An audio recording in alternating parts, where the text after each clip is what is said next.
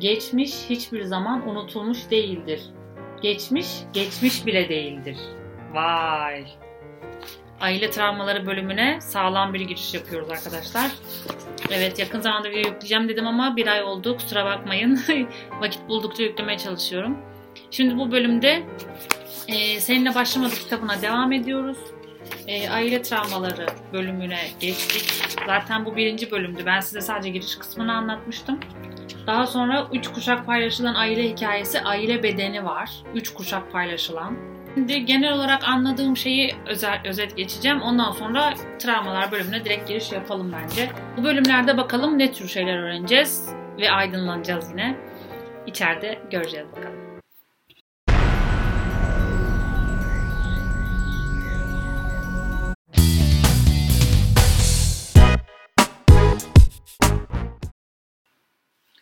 Evet arkadaşlar, artık kendime stüdyo gibi bir yer yaptım.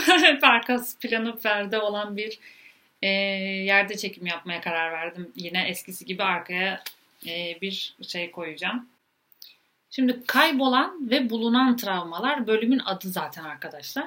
Burada bir travmanın kaybolması kadar normal bir şeyin olmadığını zaten önce anlatıyor. Kaybolduğu için travma haline geliyor zaten. Bizim amacımız onu bulmak. Ben ne konuda travma yaşamışım? Onu bulup ortaya çıkartmak ve çözmek, o konuda iyileşmek. Bulup ortaya çıkartmak bile büyük anlamda fayda ediyor zaten insanda, o travmanın iyileşmesi konusunda. Burada da direkt işte geçmiş, geçmiş bile değildirden kastı o. O yüzden o geçmiş, yani geçtiğini zannettiğimiz geçmiş bize nasıl etki ediyormuş? Şimdi ona bakacağız biraz. Travmaların en önemli özelliklerinden biri onu anlatma ya da açığa çıkarma konusundaki yetersizliğimizdir. Sadece kelimeleri kaybetmeyiz, aynı zamanda hafızamızla da ilgili kayıplarımız olur. Travmatik bir olay sırasında düşünce süreçlerimiz öyle dağınık ve düzensiz hale gelir ki asıl olaya ait anıları fark edemez oluruz. Bu yüzden psikologlarda bir şey anlatırken hiç aklımıza anı gelmez mesela. Böyle hissettiğim bir anını anlat diyor mesela bana psikoloğum. Bir türlü aklıma gelmiyor. Geçmişe dair çok az anım var. Çok az anı aklıma geliyor zaten. Belli yıllarda bir travmatik olay yaşadıysanız beyin o yılı komple siliyormuş. Öyle şeyler de varmış. Tabii bu ne kadar doğru bilmiyorum. O kadar derinini araştırmadım. Sigmund Freud bu kalıbı. Şimdi bu travmalar bizim beynimizde olduğu sürece, biz onları çıkartmadığımız sürece hayatımıza giren yeni kişilerle biz o travmaları yeniden yaşatıyoruz kendimize. Yani o bilinçaltında olduğu sürece bilinçaltı diyor ki senin böyle bir sorunun var. Onu çözene kadar sürekli onu senin karşına getiriyor. O yüzden geçmiş geçmiş bile değildir. Sen onu çözmediğin sürece ölene kadar o seninle gidecek. Onunla ilgili seçim yapacaksın. Onunla ilgili bir evlilik yaşayacaksın. Onunla ilgili çocuk büyüteceksin. Yaşlılığını bile onunla ilgili bir yaşlılık yaşayacaksın yani. Bilinçsizce kendimizi bazı insanlara, olaylara veya durumlara geçmişi yansıtan o eski tanıdık yollara benzer tepkiler verirken buluruz. Sigmund Freud bu kalıbı 100 yıldan fazla süre önce tanımlamıştır. Travmatik yeniden canlandırmalar veya Freud'un adlandırdığı gibi yineleme takıntısı, bilinçaltının çözülememiş şeyleri hatasız yapmak üzere tekrarlama girişimidir. Geçmişteki olayları çözme amacı güden bilinçaltından gelen bu dürtüler aile tarihinden gelebilir, geçmişteki çözülmemiş travmalarsa gelecek nesillerde ortaya çıkabilir. Geçmişte çözülmediyse aile kökünüzde. Freud'la çağdaşı Carl Jung da bilinçaltında kalan şeylerin yok olmadığına, fakat daha ziyade yaşamlarımızda kader ve talih olarak yeniden yüzeye çıktığına inanmıştır. Jung bilinçli olmayan ne varsa kader olarak deneyimlenecektir der. O yüzden diyorlar ya işte alnına ne yazıldıysa o, olacağın önüne geçilmez, olacak olur falan. O olacaklar aslında bizim çözmediğimiz bilinçaltı travmalarımız. Kaderimiz aslında bizim geçmişten gelen kırmadığımız bilinçaltı kalıplarımız arkadaşlar. O yüzden kaderinizi belki de kendimiz yazabiliriz, neden olmasın. Ben bunlarla uğraşmasaydım şu an mesela annemle babama çok benzer bir evlilik yaşıyor olabilirdim ya. O yolda gitseydim eğer. Böyle bunları çözmeye çalışmasaydım. Çözmeye çalışarak tam ucundan döndüm ve bambaşka bir yere doğru çekildim. Şimdi bakalım nelerin altını çizmişiz. Travmanın kelimelerle ifade edilmeme durumu, tehdit ya da tehlike sırasında beynin hatırlama habercisi becerisi azaldığında meydana gelen kelimelerin yetersiz kalma durumuna benzediğini söyler. Ayrıca insanların travmatik deneyimlerini hafiflettikleri zaman prefrontal korteksin zayıfladığını ve bunun sonucunda düşünme ve konuşma zorlukları yaşadıklarını söyler. Tam olarak ne olup bittiği ya da kendileriyle veya başkalarıyla iletişim kuramaz hale gelirler. Var en azından. Travma sırasında yaşanan durumdan bahsediyor arkadaşlar. Şimdi bir örnek var. Jesse ile ilk karşılaştığımda 1 yıldan uzun süredir uyuma zorluğu yaşıyordu. Uyku problemi gözlerin etrafındaki morluklardan görülüyordu fakat boşluk daha derin bir hikayesinin olduğunu söylüyordu. Yalnız 20 yaşında olmasına rağmen Jesse 10 yaş büyük gösteriyordu. Adeta bacakları ağırlığını daha fazla taşıyamıyormuş gibi kanepeme gömüldü demiş. Jesse yıldız bir sporcu, daima iyi not alan birisiymiş. Uykusuzluk hayatını alt üst ettikten sonra depresyona ve umutsuzluğa sürüklenmiş arkadaşlar. Bunun sonucunda okuldan ayrılmış, kazanma kuruna çok çaba sarf ettiği beyzbol bursunu da kaybetmiş. Hayatını yeniden yoluna koymak için çaresizce yardım arıyormuş. Uykusuzluğunu neyin tetiklemiş olduğuna önce bakmışlar. Jesse her zaman kolaylıkla uykuya dalıyordu. 19. yaş gününün hemen ardından bir gece sabaha karşı 3.30'da birdenbire uyanmıştı. Donuyordu, titriyordu. Neden ise bir türlü ısınamıyordu. 3 saat geçmesinden birkaç battaniye edinmesinin ardından Jesse hala uykuya dalamamıştı. Sadece üşümüş ve yorgun değildi. Aynı zamanda daha önce hiç hissetmediği tuhaf bir korkuya kapılmıştı. Eğer uykuya dalarsam bir daha asla uyanamam korkusu.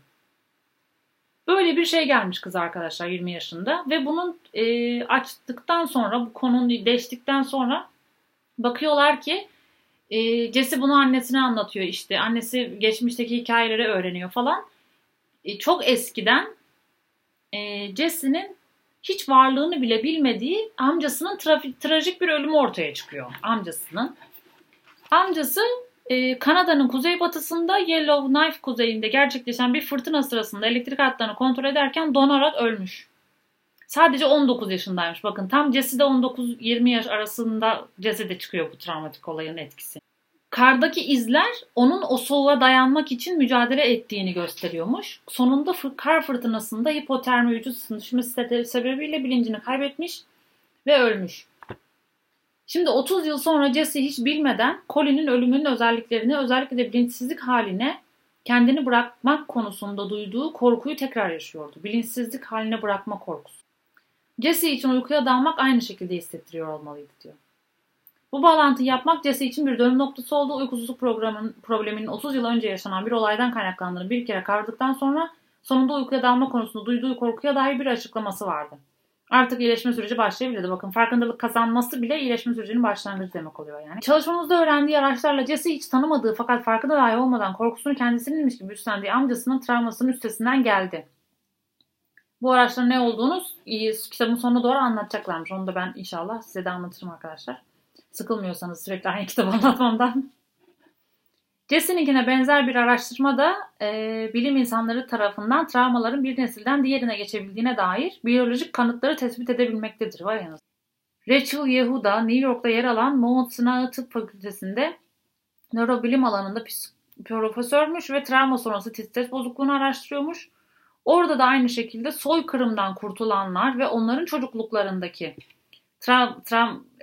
travma sonrası stres bozukluğunun nörobiyolojisini incelemişler. Ve gerçekten de geçmişte meydana gelmiş travmatik olayların bugün insanların genine aktarıldığını tespit etmişler arkadaşlar. Şimdi burada detaylar var bu olayla ilgili. Onlara girmeyeceğim. Çünkü ilerleyemiyoruz o kadar detaya girersek.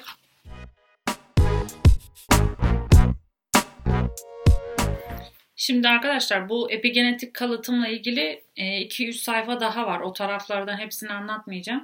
Travmanın geçmişten uzanarak yeni bir kurban seçme gücü vardır. Travma sonrası stres bozukluğuyla mücadele eden bir ebeveynin çocukları da bazen travma sonrası stres bozukluğu geliştirebilirler. Yani annede varsa çocukta da aynısı olabilir.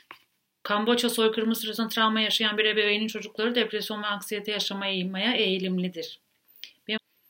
Vietnam Savaşı'nda hayatta kalan Avustralyalı gazilerin çocuklarının genel nüfusa göre daha yüksek intihar oranları bulunur. Vay anasını. O savaşta ölen adamların çocuklarından bahsediyorlar. Mesela bununla ilgili birçok örnek var burada arkadaşlar. Şimdi hepsini söyleyip burada videoyu doldurmayayım. Sadece epigenetik kalıtımın bilimsel bilgisini vermek istiyorum. Çünkü burada bu kanalda zaten benim ta ilk videomda bile var. Kişisel gelişim kanalından ziyade bilimsel olarak kanıtlanmış psikolojik yöntemleri anlatmaya çalışıyorum ben burada. Ve davranışımızdaki sıkıntıların psikolojik sebeplerini ortaya çıkartmanın ne kadar faydalı olduğu ve iyileşme sürecimize olan katkısı, ne olduğu ve daha sonra iyileşme sürecinde neler yapabileceğimizi aktarmaya çalışıyorum genel olarak bu kanalda. O yüzden bunun bilimsel yanını da vermek istiyorum açıkçası. Bilim insanları daha fazla bilgi sahibi olmak için epigenetik kalıtım hakkında fareler üzerinde de deney yapmışlar ve çarpıcı bir biçimde benzer genetik haritaya sahip oldukları ortaya çıkmış farelerin arkadaşlar. İnsanlarda bulunan genlerin %99'u farelerde de varmış. Bu araştırmanın değerli olmasının başka bir sebebi daha vardır. Farelerde bir nesil yaklaşık 12 hafta olduğu için nesiller arası çalışmalar oldukça kısa zamanda sonuçlanabilmektedir. Vay anasını. Yani 12 haftadan sonra fareler bir sonraki nesle geçiyormuş. Bizde mesela bu 70 yıl sürüyor ya, o yüzden fareler üstünde nesilsel çalışmayı yapabilmişler. Ve sonuç, şeyi de unutmayalım bakalım, farelerle bizim genlerimiz %99 oranında benziyormuş. Şimdi farelerin kanında, beyninde, yumurtalarında ve spermlerinde kimyasal değişimler sonraki nesillerde görülen anksiyete ve depresyon gibi davranışsal modellerle ilişkilendirildi. Örneğin çocuklar üzerinde uygulanan çalışmalar anneden ayrı kalma stresi gibi travmaların 3 nesil görülebilen gen ifadesi değişimlerine neden olduğunu göstermiştir. Yani annemizden diyelim ben bir dönem babamdan ayrı kalmışım 3 yaşımda falan. Benden önce de babam annesinden ayrı kalmış tam 3 yaşında. Babaannemin öyle bir şeyi var mı bilmiyoruz. Ondan öyle bir hikaye öğrenmedik. Demek ki ben şimdi babamdan ayrı kalmadığım, pardon ben kaldımsa çözemedim olayı. Dadısının dadısı gibi bir şey oldu. Benim çocuğum hem annesinden hem babasından hiç ayrı kalmazsa biz bu şeyi çözmüş olacağız. Travmayı. Çünkü 3 nesil aktarılıyormuş. Tabii 3 nesil görülebiliyormuş. Benim çocuğum kalmayacak muhtemelen. İnşallah yani olursa tabii. Gerçekleştirilen çalışmalarda dişi farelerin gün içinde 3 saat 2 haftalık yavrularını beslemeleri engellemişler. Yavrular büyüdüklerinde insanlarda depresyon olarak adlandırdığımız duruma benzer davranışlar sergilemişler. Bak anneden günde 3 saat ayrı kaldıkları için. Fareler yaş aldıkça belirtiler kötüleşmeye başlamış. Bazı erkeklerin şaşırtıcı bir biçimde bu davranışları ifade etmedikleri fakat bu davranışsal değişimleri dişi yavrularına epigenetik olarak aktardıkları görülmüş. Yani depresyona benzer şeyler yaşamış erkeklerde, erkek olan fareler bunları dışarıya belli etmemişler ama epigenetik olarak kendi yavrularına aktarmışlar. Ayrıca araştırmalar üreme hücrelerinin yani yumurta ve sperm hücrelerinin beyin ve sinir sisteminin anneden ayrı kalma stresinden etkilendiklerini bulmuştu. Farelerle yapılan diğer bir çalışmada burada nedense fareler dedikten sonra bir yerde sıçanlarla demiş, ne alakaysa. Düşük düzeyde anne bakımı alan yavrular büyüdüklerinde yüksek düzeyde anne bakımı alanlara kıyasla daha endişeli ve tepkili olmuşlardır. Demek ki çocukluğunda düşük düzeyde anne bakımı alan kişiler büyüdüğünde daha endişeli ve tepkili oluyorlar. Kaygılı ve tepkili. Bu stres modeli bir sonraki birçok nesilde de gözlemlenmiştir demiş. Anneden ayrı kalan bebeklerin bunun sonucunda problemler yaşayabildiği artık bilinen bir gerçektir. Evet, ben de şahsi olarak yaşadığım. Ben de direkt kaygılı ve tepkili olarak adlandırabilirim yani kendimi. Halbuki anneden bakım almışız yani annemden anlattığına göre ama işte bilemiyorsun ki. Erkek fareleri kapsayan çalışmalarda annelerinden ayrı kalan yavrular ömürleri boyunca strese yatkınlık sergilemişlerdir ve birçok nesil boyunca benzer stres modelleri sergileyen yavrular doğurmuşlardır. Tabii bazı travma sonrası stres bozukluğunun İşte insanda bazı olumlu yanları da oluyormuş. Güç ve dayanıklılık gibi. Mesela strese karşı güçlü hale geliyorlarmış. Evet doğru bu da. Şimdi bu kısımları geçelim. Zaten altını çizmemişim burada çoğu şeyin. Çünkü çoğu bilimsel hikaye arkadaşlar. Şu an ne anlattıysam emin olun benzer şeyler burada da geçiyor.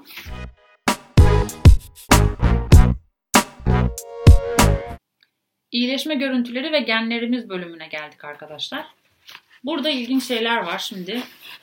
Neyi hayal edersek onu mümkün kılarız derler diye not almış burada bir şey. Oyun yazarı George Bernard Shaw diye 1921 yılında hayal gücü yaratıcılığın başlangıcıdır demiş ve nöroplastite bir seçenek olarak düşünülmeden çok önce dahi söylenen bir sözmüş bu. Neyi hayal edersek onu mümkün kılarız. Nöroplastiteyi biliyorsunuz değil mi? Terapiye bir kere gittikten sonra beyinde gerçekten değişiklikler oluyormuş. İstesen de eski haline dönemiyormuşsun. Ben mesela hep bu korku yaşıyorum. Ya uzun süre psikoloğa gelmezsem beynimde işte eski halime dönersem diye korkuyorum demiştim. Öyle bir şey olmaz zaten kendi kendine beyin o aşamayı geçti. Yani beyinde değişiklik yaşanıyormuş artık davranışsal anlamda. Davranışlara yansıyan anlamda daha doğrusu. Buna nöroplastite deniyormuş. Yani o beyindeki değişiklikler, beynini değiştirebilme gücümüz sayesinde düşüncelerimizle neyi hayal edersek onu mümkün kılarız diyor. Şimdi bu iyileştirme görüntüleri ve genlerimiz bölümünde Dodge diye bir adam varmış ve şöyle başlıyoruz. Deneyimle oluşan yapay değişim beyinde ve hatta genlerde derine nüfuz ederek onları da şekillendirir. İşte bu zaten nöroplastisitenin tanımı gibi bir şey. Gen ifadeleri ve duygular arasındaki bağlantıyı inceleyen, çok satan The Genie in Your Genes adlı kitabında Dr. Dawson Church şöyle söylemiş. İçsel epigenetik müdahaleler olarak adlandırdığı imgeleme, meditasyon, olumlu düşünceler, bakın bunlara başkasına sorsan meditasyon bir işe yaramıyor ya falan derler. Bilimsel olarak kanıtlanmış yani bu. Duygular ve dualara odaklanmanın genleri nasıl aktif hale getirdiği ve sağlığımızı olumlu yönde etkilediğini açıklamaktadır. Dr. Church, zihinlerimizi iyilik halinin olumlu resimleriyle doldurmak, iyileşme sürecini güçlendiren bir epigenetik ortam oluşturabilir. Çok önemli bu bence bakın. Meditasyonun gen ifadelerimizi nasıl pozitif yönde etkilediğini gösteren çok sayıda araştırma yapılmıştır.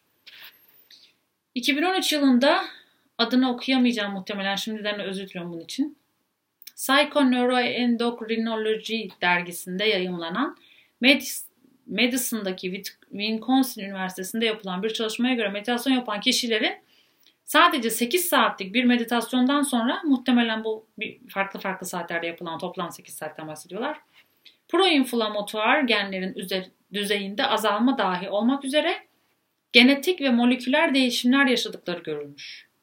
Yani nöroplastisite gibi beynimizde değişikliği cidden yaşatıyormuşuz. Yani beynimizin yapısını değiştiriyormuşuz arkadaşlar. Ben meditasyona ne zaman başladım? 18 yılında daha işten çıkmamıştım sanırım. Hala kurumsal hayattaydım. Meditasyon ve yogaya başlamıştım. Hakikaten her meditasyon ve yogadan çıktığımda daha olumlu, pozitif bir şekilde çıkıyordum. Ama onun anlık olduğunu düşünüyordum. Hani sonradan geçiyor, ben yine karamsarlaşıyorum falan diye düşünüyordum. İşte bunu o yüzden düzenli yapmak önemli. Düzenli bir şekilde belki 8 saat boyunca yapıyorsan beyinde artık değişimler olmaya başlıyor. Ve hakikaten ben hep düzenli yaptım meditasyonumu. Lise döneminde, üniversite döneminde çok karamsar ve şeydim. Melankolik bir yapıya sahiptim. Her şeye olumsuz bakan, karamsar bir düşünce yapım vardı. Çok fazla şey değildim yani. Her ne kadar eğlenceli gibi takılsak da şey yapsak da yalnız kaldığımda çok melankolik olduğumu hatırlıyorum. Bu meditasyonlarla o tarafımı açtım arkadaşlar. O yüzden şimdi bunu yaşayan bazı kız arkadaşlarım oluyor. Onlara hep öneriyorum. Diyorum, gençsel olarak melankoliklik, şeylik hep yaşadım ve bunu açtım. Meditasyon yapa açtım diye söylüyorum ama bir işe yaramıyor tabii ki. Çünkü kişinin kendisi fark etmesi gerekiyor. Sen istediğin kadar öğüt ver. O sadece öğüt vermiş. Ha işte bu da çok biliyor gibi bir şey düşünüp dinlemiyorlar yani açıkça o kadar. Belki ben de bazı zamanda başkası söylese dinlemeyecektim. Kendim keşfedip faydasını gördüğüm için devam ettirdim yani. Neyse fazla uzatmayalım bu kısımları. Beynimizin mutluluk üreten bölümünü büyütüyoruz demiş. Meditasyon yaptığımız zaman. Görüyor musunuz ya? Çok iyiymiş ya. Yaptığım şeylerle gurur duyuyor aşkım şu an. Daha doğrusu bazen yani bırakacak gibi oluyorum, yapmayayım diyorum falan. Demek ki bak bunları okuduğumuz zaman, ya bunları okudukça, gördükçe, aslında okuduğum sayfalar bu arada unutmuşum yani. Gördükçe şey oluyorum yine, ha bak ne kadar önemliymiş, devam edeyim en iyisi falan. Hala da yapıyorum bu arada arkadaşlar. Farkındalığa ulaştığımızda nöronlarımızda davranışlarımızı etkileyen genleri değiştirebiliriz. O yüzden farkındalık önemli. Farkındalık kazandığımızda travmanın, iyileşmenin başlangıcı olduğunu hatırlayalım tekrar. Genlerimizi şekillendirebiliriz. Böylece beynimizin mikroskopik anatomisi de şekillenir. Rachel Yehuda şöyle der. DNA'nızı değiştiremezsiniz ancak DNA'nızın işleyiş biçimini değiştirebilirsiniz. Bu bir anlamda aynı şeydir demiş. Yani travmadan tamamen yoksun bir yaşam ihtimali düşüktür. Hepimizin illaki travmaları vardır. Çoğumuz farkındayızdır, farkında değilizdir. Travmalar uyumaz. Sen eğer kendi travmanı çözmezsen bir sonraki nesline aktarılacak. Sonraki nesillere, çocuklarında çözümlenmek üzere verimli bir zemin aramaya devam eder. Neyse ki insanoğlu dayanıklıdır. Birçok travma çeşidinde hızla iyileşme kapasitesine sahiptir. Yalnızca içgörülere ve araçlara ihtiyacımız var demiş. Şimdi arkadaşlar çekirdek dil yaklaşımı diye bir bölüm var. 4. bölüm.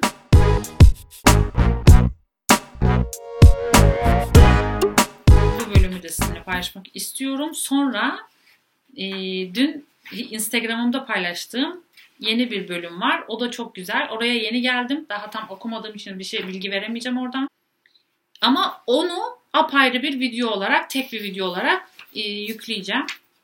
O çünkü çok önemli bir şey arkadaşlar. Neyse çekirdek dil kısmını anlatayım. Ondan da kısaca bilgi bahsedeceğim ve bitireceğim videoyu kısmette. Çekirdek dil yaklaşımının özet cümlesini hemen okuyalım. Bilinçaltı duyulmak için ısrar eder. Tekrarlar ve bir bakıma kapıyı kırar. Eski travmaların parçaları içimizde olduğundan arkalarda ipuçları bırakırlar. Bu duygu yüklü sözler ve cümleler biçimindeki ipuçları genellikle bizi eski çözümlenmemiş travmalara bağlar. Bu travmalar bize ait olmayabilir. Ben bu travmaların sözlü ifadesi olarak çekirdek dil terimini kullanıyorum. Çekirdek dil, bilinçaltında konuşan travma diyor yani. Travmaya çekirdek dil demiş. Çekirdek dil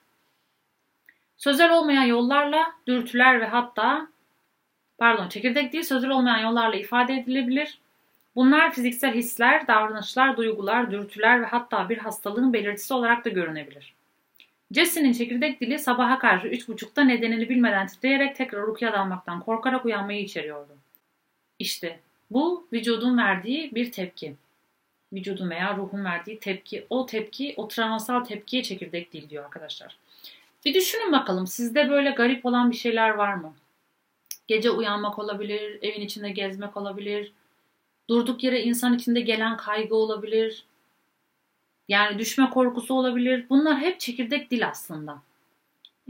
Belki bir yerlerde bir zamanlar yaşanmış hikayelerin sizdeki yansıması olabilir. Bu çekirdek dil, tıpkı Hansel ve Gretel hikayesinde Hansel'in eve giden yola ekmek kırıntısı bırakması gibi, bilinçaltımıza giden yolda bize ekmek kırıntıları bırakan bir şeydir diyor. O ekmek kırıntıları çekirdek dilin her bir ifadesidir diyor. Yani işte o gece uyanma, üşüme, titreme, onlar o travmanın sesleri, travmanın ifadeleri bilinçaltımıza giden tek tek ipuçlarıymış. Aynı eve giden yola bırakılan ekmek kırıntısı gibiymiş. Onları nasıl bir araya getireceğimizi, bağlantı kuracağımızı bilirsek, kendimizi daha iyi anlamış oluruz, yardımcı olması için izleyebileceğimiz bir yola da kavuşmuş oluruz diyor. Masallardaki çocuklar gibi evimizin yolunu bulabilmek için korku ormanımızın içinde öylece uzaklara doğru dolaşabiliriz. Ya öyle. Bilinçaltı kısmına girmek için, tabii ki orası bizim için korkulu rüya şu anda. Çünkü psikologlara gitmek istemeyen insanlar için de kendiyle yüzleşmek mesela korku barındırıyor. Bilinçaltına yolculuk yapıyorsun aslında psikoloğa gittiğin zaman. Ve o bilinçaltı yolculukları aslında o kadar faydalı oluyor ki arkadaşlar, gitmiyorlar ama o faydadan mahrum kalıyorlar yani. İşte o ekmek kırıntılarından belki bir tanesi de psikoloğa gitmek olabilir. Her gitmediğimizde o yolu izlemek yerine kendimizi ilaçlara başvuruyoruz. Yiyeceklerle, sigarayla, seksle, alkolle rahatlatmaya çalışıyoruz. Anlamsız aktivitelerle kendimizi oyalıyoruz. Ve travmalarımızdan, kötü duygularımızdan böyle kaçıyoruz diyor. Aslında bunların hepsi bir bağımlılık çeşidi. Kendimizi oyalama çeşidi ve gerçek mutluluğa, gerçek bizi bundan uzaklaştıran bir şeyler. Girmemiz gereken asıl yola bizi götürmeyen şeyler demiş. Bilinçaltımızın geniş depo alanı yalnızca travmatik anıları değil, aynı zamanda atalarımızın çözümlenmemiş travmatik anılarını da barındırır. Bu ortak bilinçaltında atalarımızdan birinin anısının kalıntılarını yeniden yaşarız ve kendimizinmiş gibi ifade ederiz. Açıklanmamış dil, sözcükler kaybolduğunda diye bir bölüm, yani kısım var. Bilinçaltı duyulmak için ısrar eder, tekrarlar ve bir bakıma kapıyı kırar. Ben buradayım der, bunu çözmek zorundasın der. Onu duymanın ve odaya davet etmenin tek yolu ona bir şeyler dayatmayı bırakmak. Yani alkoldü, seksti, işte sigaraydı, bilmem aktivitelerdi. Kapıya dayayarak onları oradan kaçmayı bırakın diyor yani. Bunun yerine her yerde, sözde, ifade biçiminde, rüyada ve bedende söylenememiş olanı dinlemektir. Çekirdek dil ve bellek kurtarma kısmında da şöyle bir alıntıyı hemen altı çizim yeri okuyorum. Çekirdek dilimizin duygu yüklü sözleri hem kendi bedenimizde hem de aile sistemimizden bedeninde yer alan açık olmayan anılardır. Bunlar tıpkı bilinçaltımızda kazılıp ortaya çıkarılmayı bekleyen değerli madenler gibidir. Anıları doğru rehberlikle görmeyi başaramazsak, mücadelelerimizin ardındaki sırrı çözmemize yardımcı olabilecek önemli ipuçlarını kaçırmış oluruz. Anıları doğru rehberlikle görmeyi başarmamız gerekiyor arkadaşlar. O yüzden anıları hatırlamak, onları iyileştirmek için çaba harcamak, psikoloğa gitmek, psikologda bunların hepsi çözülüyor. İşte o yüzden çok iyi psikolog, kötü psikolog diye bir şey yok. Psikolog sizin böyle geçmiş anılarınızı hatırlatacak size. Onların üzerinde konuşacaksınız, duygu çıkartacaksınız, olan o yani. Bir kez kazıp çıkardığımızda travma iyileştirmek için önemli bir adım atmış oluruz. Çekirdek dil açıklanmamış anılarımızı açıklamamıza yardım eder. Ve birleştirilememiş hatta hatırlanmayan olayları ve deneyimleri bir araya getirmemizi sağlar. Vay anasını. Bu parçalar bilinçaltımızda yeterli miktarda bir araya geldiği zaman bize veya aile üyelerimize ne olmuş olabileceğini daha derinden anlayabileceğimiz bir hikaye oluşturmaya başlarız. Tüm hayatımız boyunca bizi rahatsız eden anıları, duyguları ve hisleri anlamlandırmaya başlarız.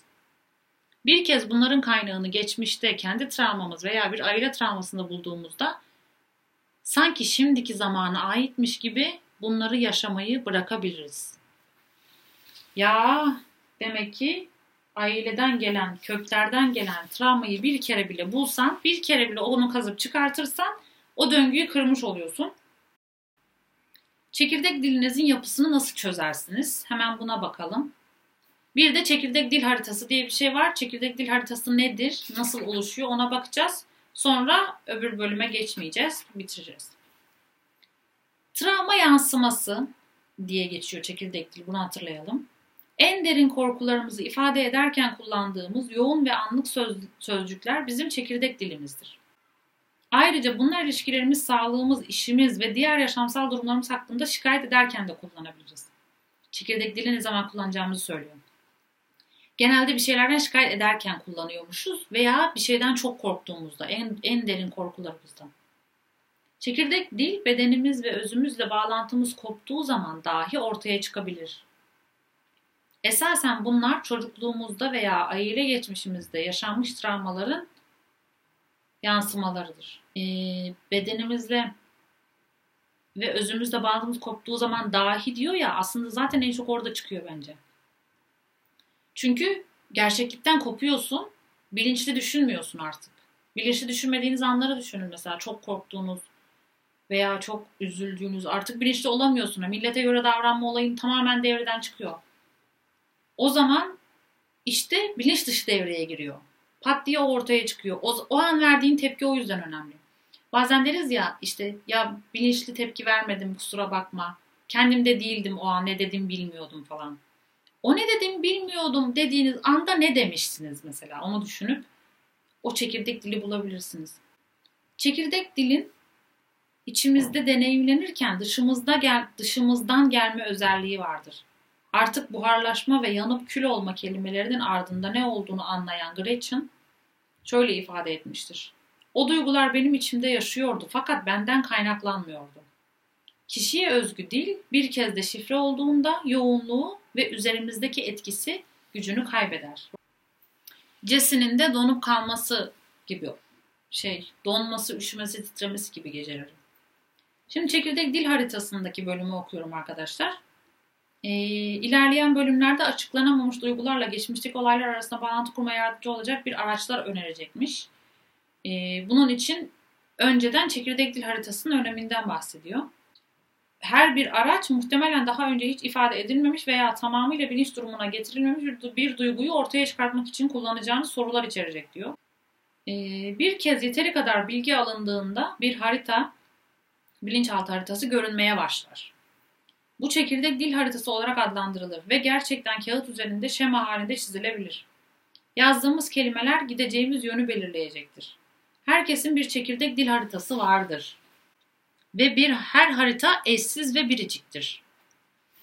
Çekirdek dil haritalarımız muhtemelen biz daha doğmadan çok önce var olmuştur. Vay anasını ya. İşte bu yine travmadan kaynaklanıyor. Çekirdek dil haritası travma ifadesiydi ya.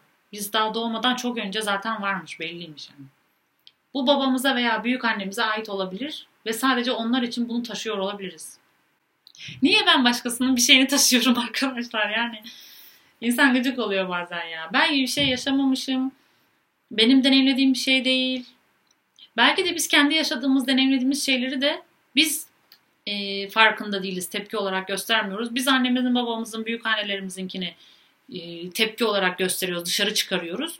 Belki bizim korkularımız veya yaşadığımız travmatik durumları da çocuklarımız çıkaracak veya torunlarımız yani. Onlardan çıkacak belki de. Muhtemelen babanız ve babaanneniz de bu haritayı kendilerinden önce yaşayan bir aile üyesi için taşımışlardı. Bazı haritalar bebekken henüz konuşamadığımız dönem sırasında şekillenir. Yani her ne şekilde olursak olalım, almış olursak olalım, şimdi bunun asıl kökenini bulma fırsatına sahibiz. Bakalım nasıl bulacakmışız. Aile geçmişimizdeki çözülmemiş travmalar, işte travmayı çözerek o fırsatı yakalayabilirsiniz demek istiyorum.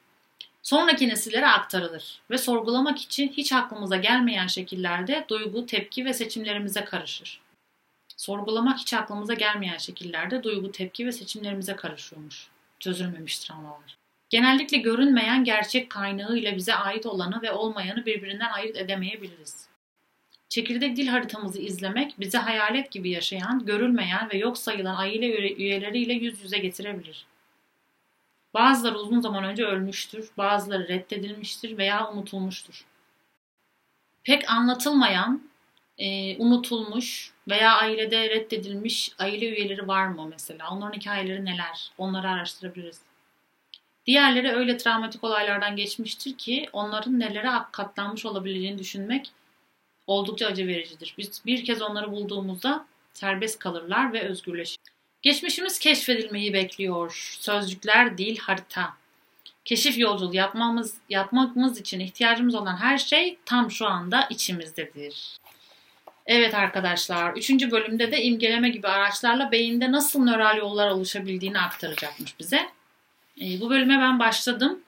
Bu bölümün adı da hayatın akışını kesen 4 bilinçaltı tema.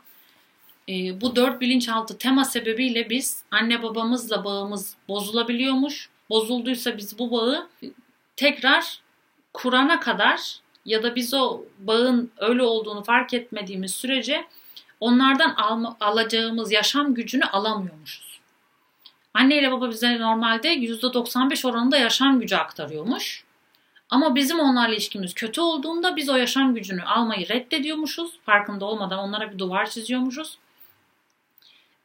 Onu almayı reddettiğimiz için de bizim yaşama gücümüz azalıyormuş. Depresyon, anksiyete, işte işlerin yolunda gitmemesi, isteklerinin bir türlü gerçekleşmemesi, hayat kendini akışa bırakamamak, hep plan yapmak ama gerçekleştirememek gibi hepimizin bence başında olan şeyler. Benim şahsen çok oluyor.